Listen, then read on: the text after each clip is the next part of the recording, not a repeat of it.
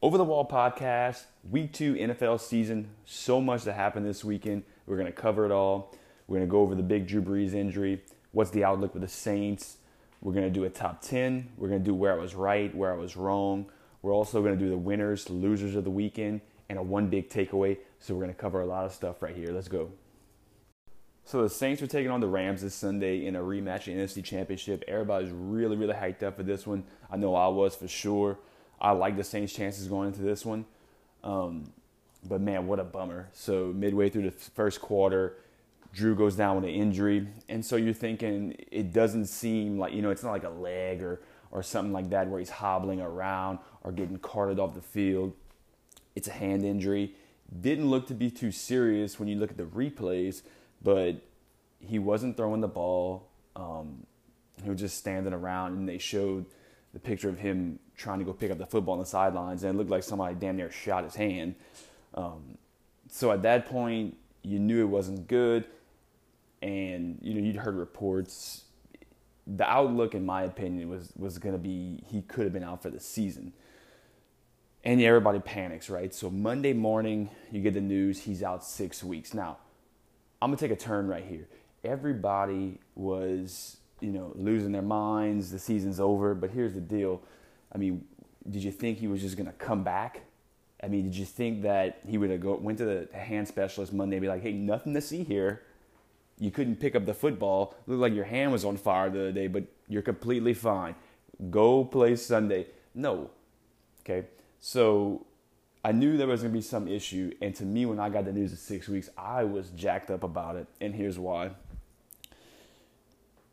you got two games right here coming up Seattle and Dallas. Now, that's really, really tough. Those are two really good football teams. Seattle on the road, one of the toughest places to play in the league. Doesn't look too good there. And then you get Dallas at home, and Dallas is rolling right now. That is a really good football team. But, but here's the bright side. The next four games are super, super manageable. You get Tampa at home. Tampa's not a very good team.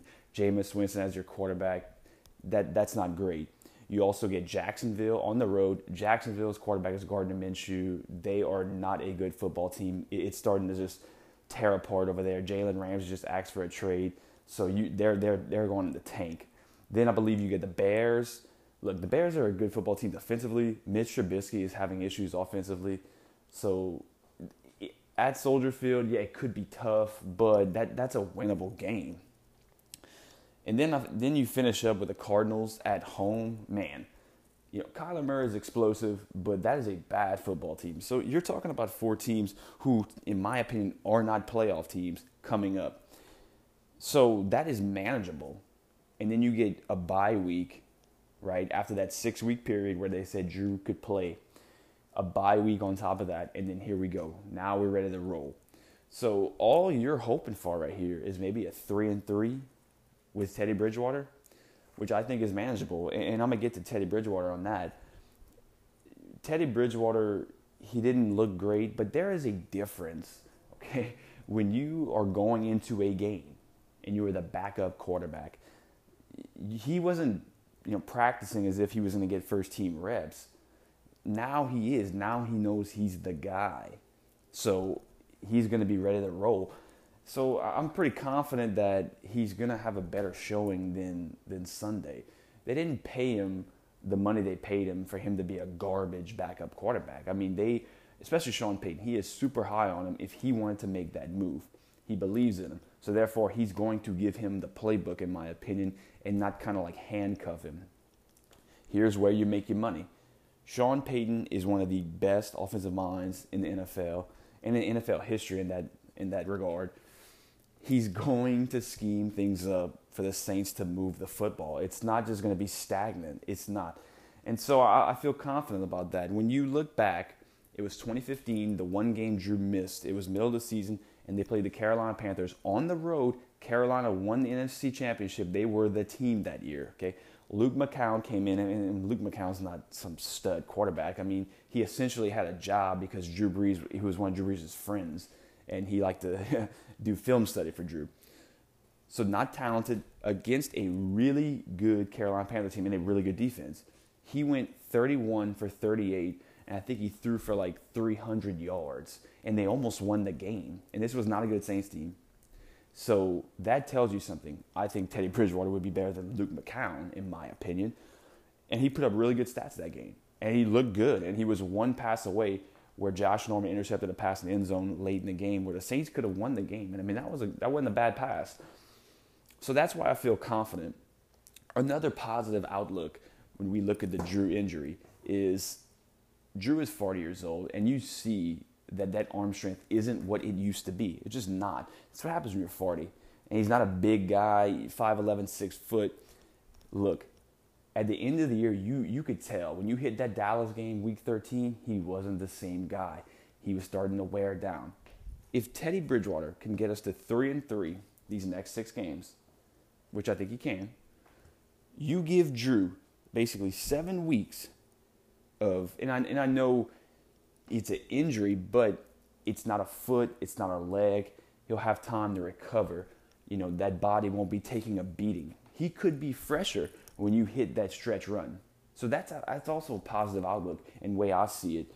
So it's not all bad. The Saints roster is still really, really good. And if you watch that game on Sunday, that defense was was legit. I mean, but you can only be on the field for so long if your offense isn't helping you out. But you got playmakers, right? You got playmakers on offense, you got playmakers on defense, and just be that. I mean, that that call, the Cam Jordan touchdown, yeah, it was a bad call, and it could have helped the outlook of the game, you know. So you were in the game if you get that call with one of the best teams in football, and also a defensive front who dominated your offensive line. You're not going to get that against Seattle. You're not going to get that a lot of times in the NFL. I mean, the Rams are a really good defensive front. So look for the Saints to really bounce back. Now, I'm not going to say they're going to win these next two games. If they can split these next two, you are ecstatic. Because in the next four, like I said, are manageable. So I'm very optimistic on the outlook. And let me just touch on one more thing that annoys the hell out of me with the call with the Cam Jordan thing. Obviously, terrible call. They are botching calls left and right. But I'm a true believer that you're going to get that break that goes your way. This is not a conspiracy against the New Orleans Saints in the NFL and Roger Goodell. It's just not. I hate that. That's how you know somebody is. Is a true it it shows you somebody's intelligence when they believe in conspiracies. There there is no conspiracy. It's just terrible calls. They should not have blown the whistle right there. But I truly believe all of this, right? Now, you can call this weird or not, but the Minnesota Miracle, the no call in the NFC Championship, the bad call against the Texans, and then this call Sunday. I don't know. I just feel like the Saints. This is a good storyline. They'll, they'll bounce back from these these blown calls, these bad situations that happen to them, and they'll persevere. I mean, which has been the story of New Orleans, right? The whole time you, you bounce back from Hurricane Katrina, you win in 09, Drew Brees bounces back from an injury in, in what 05. Look, this could be a great storyline heading into the season. So, Saints fans, let's be optimistic. So, I'm going to give you some situations in NFL, players, teams where I was right about. So let's start off with Cam Newton. Cam Newton and the Carolina Panthers, which I said early on, were going to be a six and ten team. Ron Rivera was out the door at the end of the year, and, and I still hold true to that. If you watch them Thursday night at home against a, I guess an average Tampa team and a bad quarterback of Jameis Winston, and you lose, that is a must-win game at home, prime time. You have to win the game. Cam Newton is so inefficient like I said, the mechanics are terrible. He can't hit open three yard screen passes. This is bad. And like I said, on defense, they're starting to become stale. These are older guys. And just Cam Newton, as you're getting older, and I'm going to continue to say is you have to evolve. You have to have a different different pitch besides your 95 mile fastball.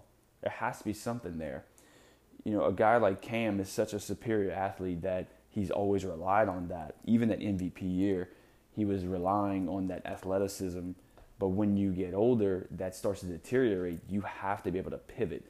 That's why Tom Brady, Drew Brees, these guys are still playing at that level.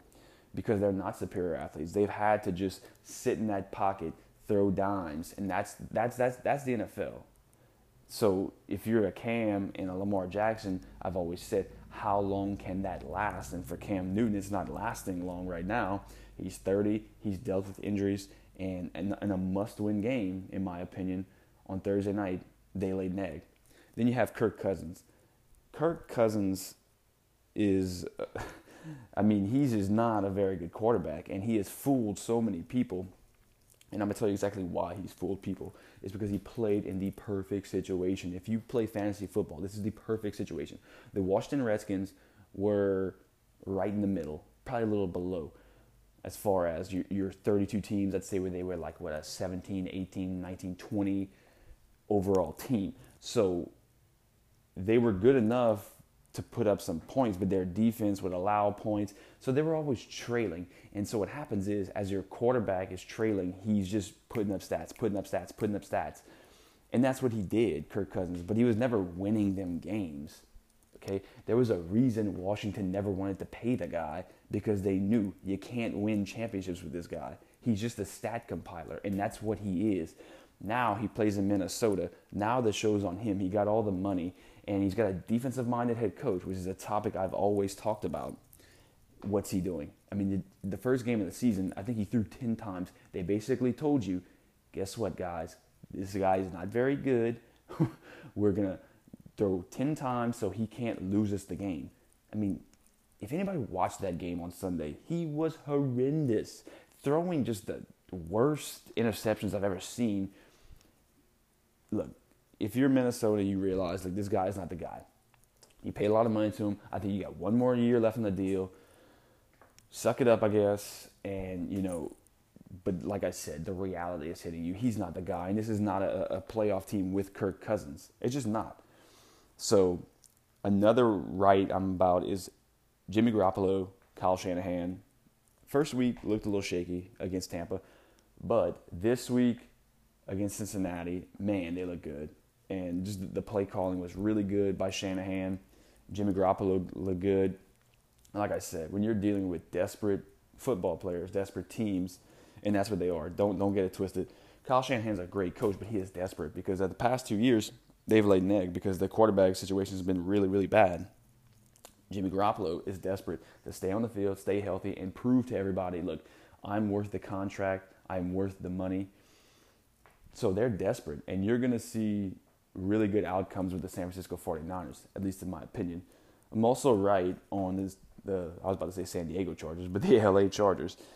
This is just not a step up organization. They're not. Philip Rivers is not a step up quarterback. I think he is one of the most overrated quarterbacks in NFL history. I mean, they only put up like 10 points against Detroit. I'm just, I'm not a, I'm not a Chargers fan. I know everybody loves it. I think maybe it's a good storyline. Uh, they like the jerseys. I don't know. But this is a team that will not compete for the division title. Best case scenario, a wild card, and then an early exit in the playoffs. This is not a step up organization. You just lost to Detroit. Detroit's not a very good football team. And last but not least would be the Tennessee Titans. Everybody gets all jacked up about yes, they're they're back. They're gonna compete this year because they beat the Browns by 30. But then they come back this week and they lose to a Jacoby Brissett led Colts team. You know, look, Mariota's not the guy. I you know this. He's he can't he he can't elevate teammates, and he's just not good enough. I think Vrabel's a good coach. I think they have an okay roster, but this is just a stale organization. I mean, there's just nothing to them. They're not exciting, and with Mariota at quarterback, where are you going?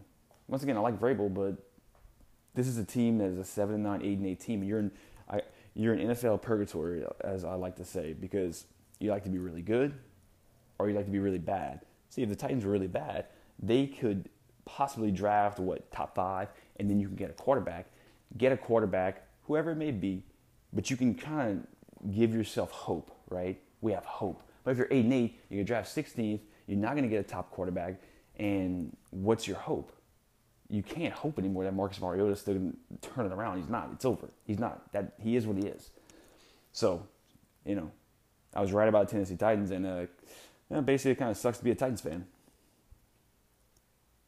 So my wrongs. Let's start off with Dak Prescott. I was not a big Dak Prescott guy going into the year, nor have I ever been. I think he's a good quarterback, but I think he's a great leader. I've always said that. I think he's a great leader for your organization. Very stable. But man, he has played really well. I'll give you this one caveat. They haven't played very good teams. Now, I think the Redskins are a good defensive team, but I don't think they're a great team. The Giants, obviously, they're dog hurl.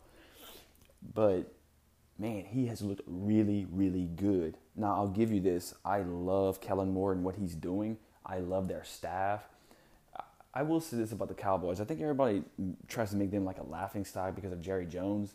They look at, look at him as like a, a, a comic figure, but they have done an amazing job of building a staff and drafting. That roster is amazing. Like if you look at it, there's really no deficiencies. They have hit on so many draft picks. It's stupid. And look, Dak Prescott's killing it right now. Once again, schedule, schedule, schedule. They're getting Miami at home. Miami has lost by like 200 points the past two weeks at, at their place in Miami. Jeez, what's going to happen when they go on the road? I mean, it's going to be ugly. So Dak's going to have another week of putting up great numbers. Then you think about it, they get New Orleans. Well, if Drew Brees was at the helm, it might be something, you know, like to, to worry about there. But he's not. You'll have Teddy Bridgewater. That's another week. They'll probably get another win, 4 0 start. And that contract for Dak's to be looking really, really good. Then we have the AB and the Pat situation. If you can remember, I, I, I said it was going to take a time to click, right? Especially because when I look back at that Chad Ochocinco situation, man, it never clicked.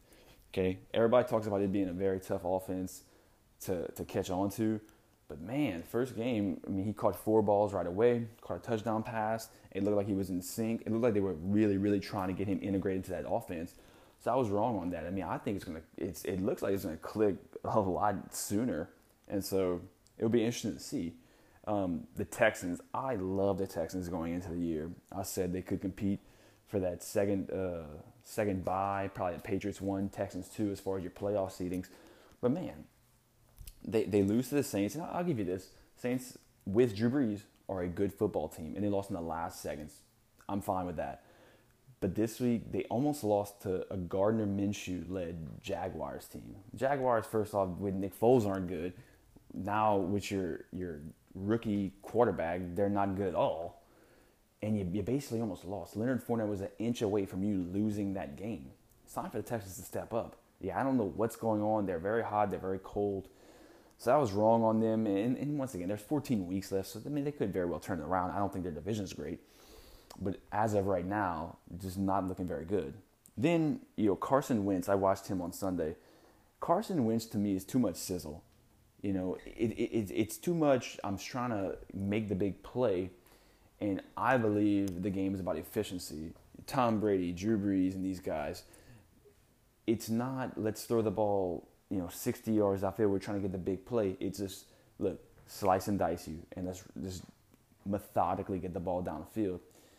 He's a little inefficient at times, and he's relying on his athletic ability, which he's a, a freak athlete, big guy.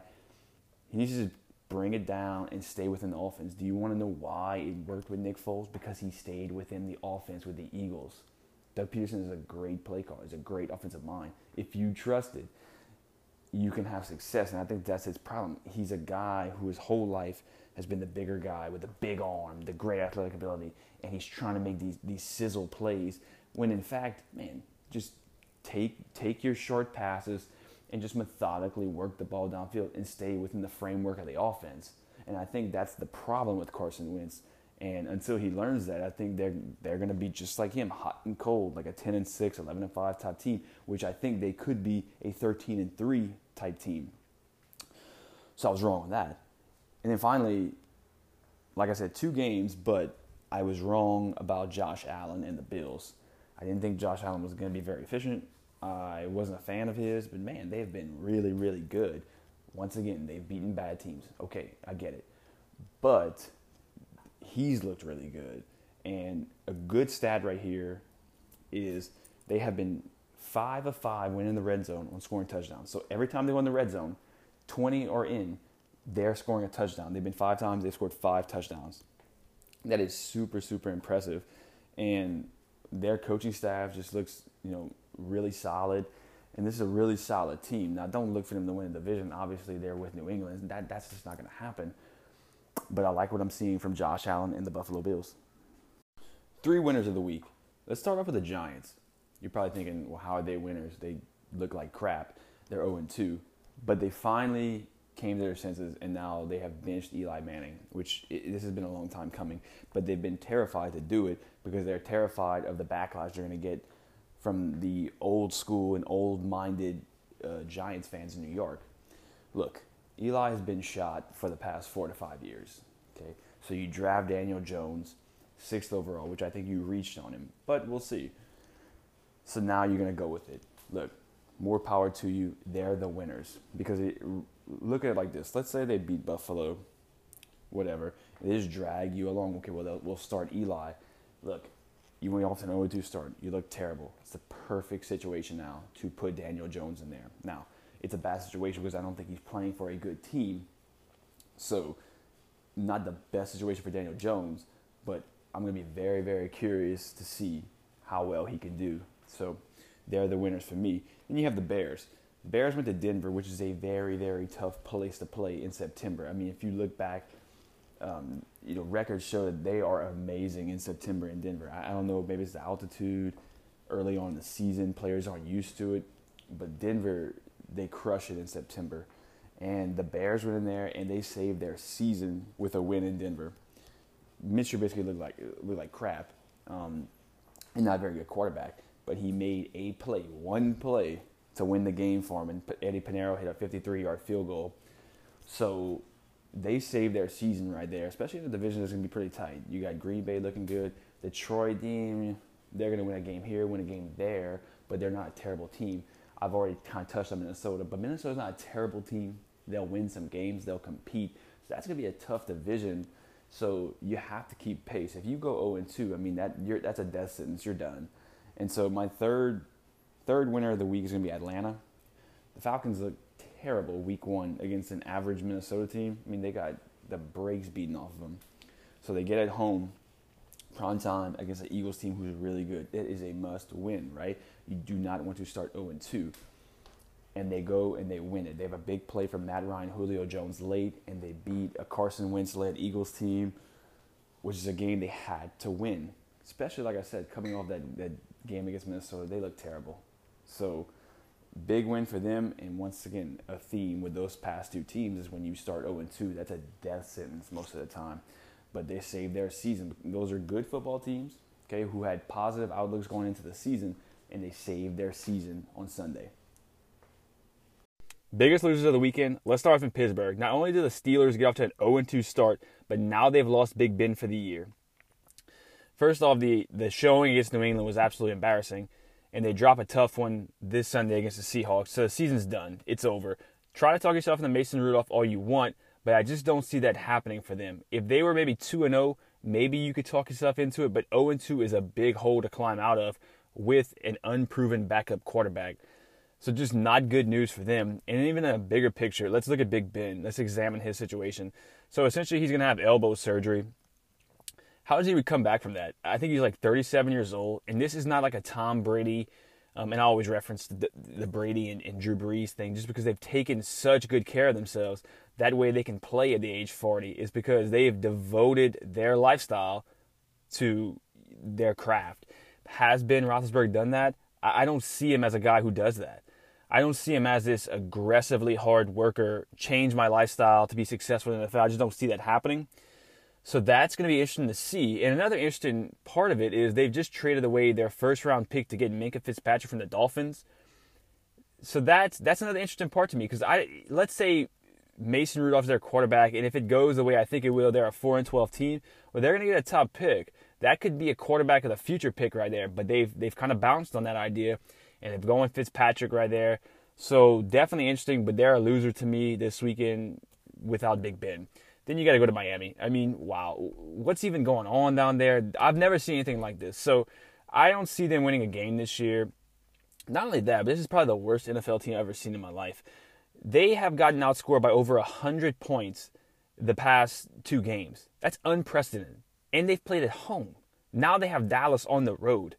man, you, you got to feel for Brian Flores here, their new head coach, because this goes on your resume.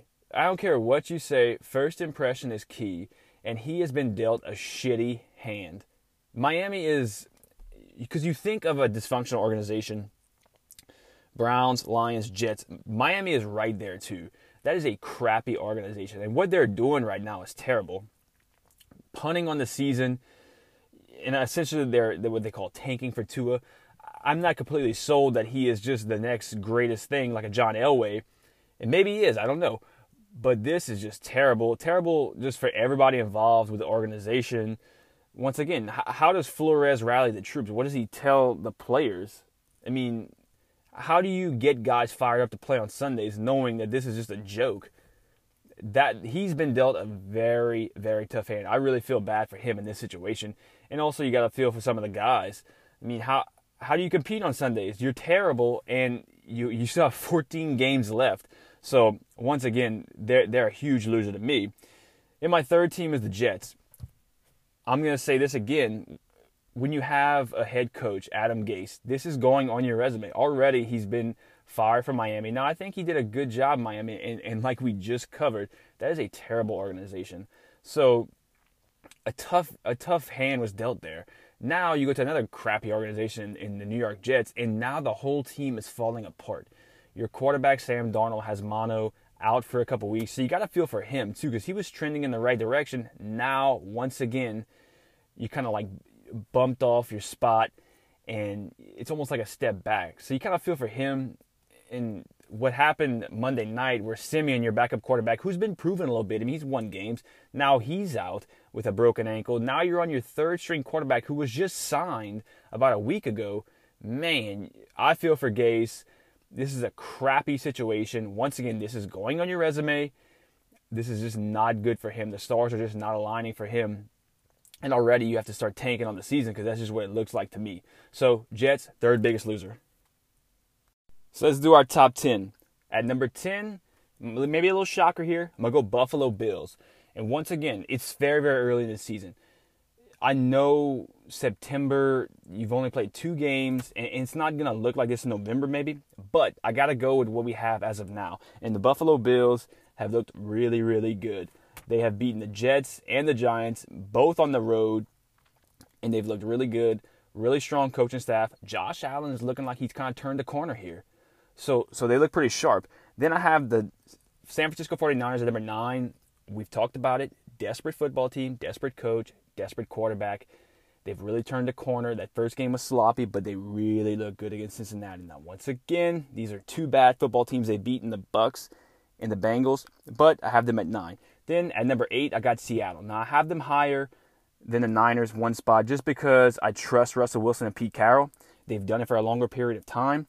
So them at number eight. At seven, I'm gonna go with Lamar Jackson and the Baltimore Ravens. Once again, it's a big story of mine.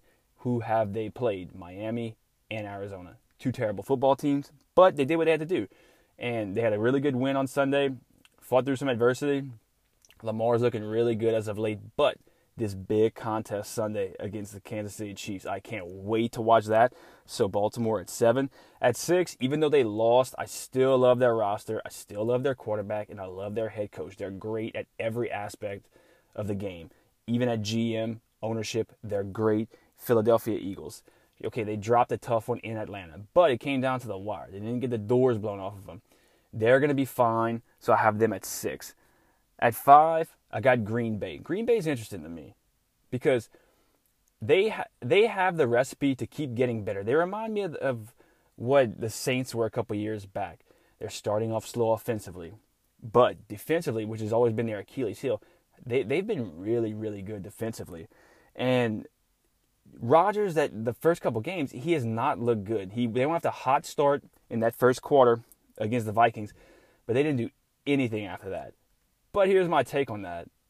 You're not just to keep him handcuffed the whole year. You know, he is going to get hot. They're to catch a rhythm, him and LaFleur. It's just to take a little time. But if that defense stays where it's at, that is a dangerous football team. And number four, the Rams. I think some people kind of sleeping on the Rams because they've been really good the past two years. And we always look for stories, and they're not an, an exciting story anymore. Maybe the Sean McVay luster is kind of we're not as excited about it anymore. But that is a really good football team with a really good coach, a really good defensive coordinator. Say what you want. Goff is a really good quarterback, and their roster is just really strong. And what they're strong is that people don't realize that they're strong on both offensive and defensive fronts, where is it, you have to be strong right there. So I really like them a lot. Th- think some people may be sleeping on them. So I have them at four. At number three, I have Dallas. Dallas has looked amazing, right? So they haven't beaten great teams, but once again, they've done what they had to do. And I love Kellen Moore on the offensive side of the ball. He is doing wonders with Dak Prescott. And try to find me a weakness on that football team. They are so strong, and I really, really like them. They got Miami coming up. They'll be three and zero. Oh. They got a Drew Breesless Saints in Week Four. You're looking at a four and zero oh start right there. So things are looking good for the Dallas Cowboys. Then number two, I got the Kansas City Chiefs. I mean, Andy Reid, Mahomes. What else can you say about that? They're they're just putting up crazy numbers already. They have Baltimore Sunday. Like I said before, I can't wait to watch that game. And Mahomes, man, he's on track to win another MVP. And Andy Reid, man, what he is the most underrated coach in football, maybe in NFL history. I don't care if he hasn't won a Super Bowl. It's not his fault that the Dee Ford lined up off sides last year. They would have been in the Super Bowl and could have very well, very well won it. So I got Kansas City at two. At number one, come on, man, New England Patriots, Bill Belichick, Brady. What more you have to say about it? They look better than they have in a long time. I mean, they really, really do. They are strong on all fronts. You know, you could have said, well, maybe receivers are weakness. Well, we're just going to sign Antonio Brown, the best receiver in the game. Josh Gordon's coming around. Julian Edelman. Man, they are strong. They are really, really good. I would be shocked if they don't make to the Super Bowl. Because even though I love Kansas City, I, they, they couldn't beat them last year. What makes you think they're beating them this year? I think New England's better. I just do. And so I love the Patriots. So Patriots are my number one team right now. Big takeaway from the weekend is this, and I'm, I'm, I'm going to pose this as a question, and I don't know the answer to it. So, has the quarterback position become too important or too valuable to football teams? Okay, and I say this because look at the Steelers, look at the Saints, and to a certain extent, look at the Jets and the Jags. So Steelers lost their quarterback death sentence. Does anybody in Pittsburgh or in the NFL think that they have a chance to win the Super Bowl? Hell no. Saints out six weeks. I live in Louisiana. People are you know miserable over it. Me personally, I'm a huge Saints fan, so when he when Brees went out, I didn't even watch the game. It became so boring to me and so dull with Bridgewater. Not his fault. Give him time to prepare, but the reality is, you know, they had no shot to win that game. I stopped watching. Jaguars, I didn't have a shot with Nick Foles, anyways. And the Jets, when Darnold was out with mono and it was announced, there were people in the media after week one saying that it was over. The season's done. It's not. And so my point is, has it gotten skewed too much, right? I do love offensive football. I do. I'm not one of these numbskulls who is like bang people, crush skulls out there. I'm not like that. I love the game offensively. But has it skewed too much to where you're so reliant on one person? Think about it. The Saints are loaded. I love them in every aspect of their roster, but you lose one guy, the quarterback, even at age 40, and you're like, they're done. Stick a fork in them. Has it skewed too much? And that's something that's, that's, that's becoming interesting to me. And how would you skew it back the other way? I don't know. That that's that's something that maybe the NFL has to see because now you have teams that are just it's, it's essentially their season's done after week two because they don't have their quarterback. You know, you could bring up, well, what about Nick Foles when he won the Super Bowl? Nick Foles was garbage for three games, but the Philadelphia Eagles with Carson Wentz had put themselves in a great spot. They were the number one seed. They all they had to do is win two games to get to the Super Bowl. They won the first one against Atlanta in the divisional round, and Nick Foles was terrible. So all Nick Foles did was play two good games, and he won the Super Bowl. That was all they asked for him. And Nick Foles is a top 20 quarterback, but he's not a bottom tier guy. So that's your only case right there where you could say, well, it's not skewed because look, the backup quarterback was able to win. But in all reality, Mason Rudolph, I don't think he's going to get it done. Teddy Bridgewater isn't going to light the world on fire. Gardner Minshew is not going to, to win an MVP and get the Jags over the hump. And whoever the hell the quarterback is in New York, they're not going to do it either. So so once again, I do feel like it has been skewed a little bit, and and that's something maybe the NFL would have to, to look at to improve the product.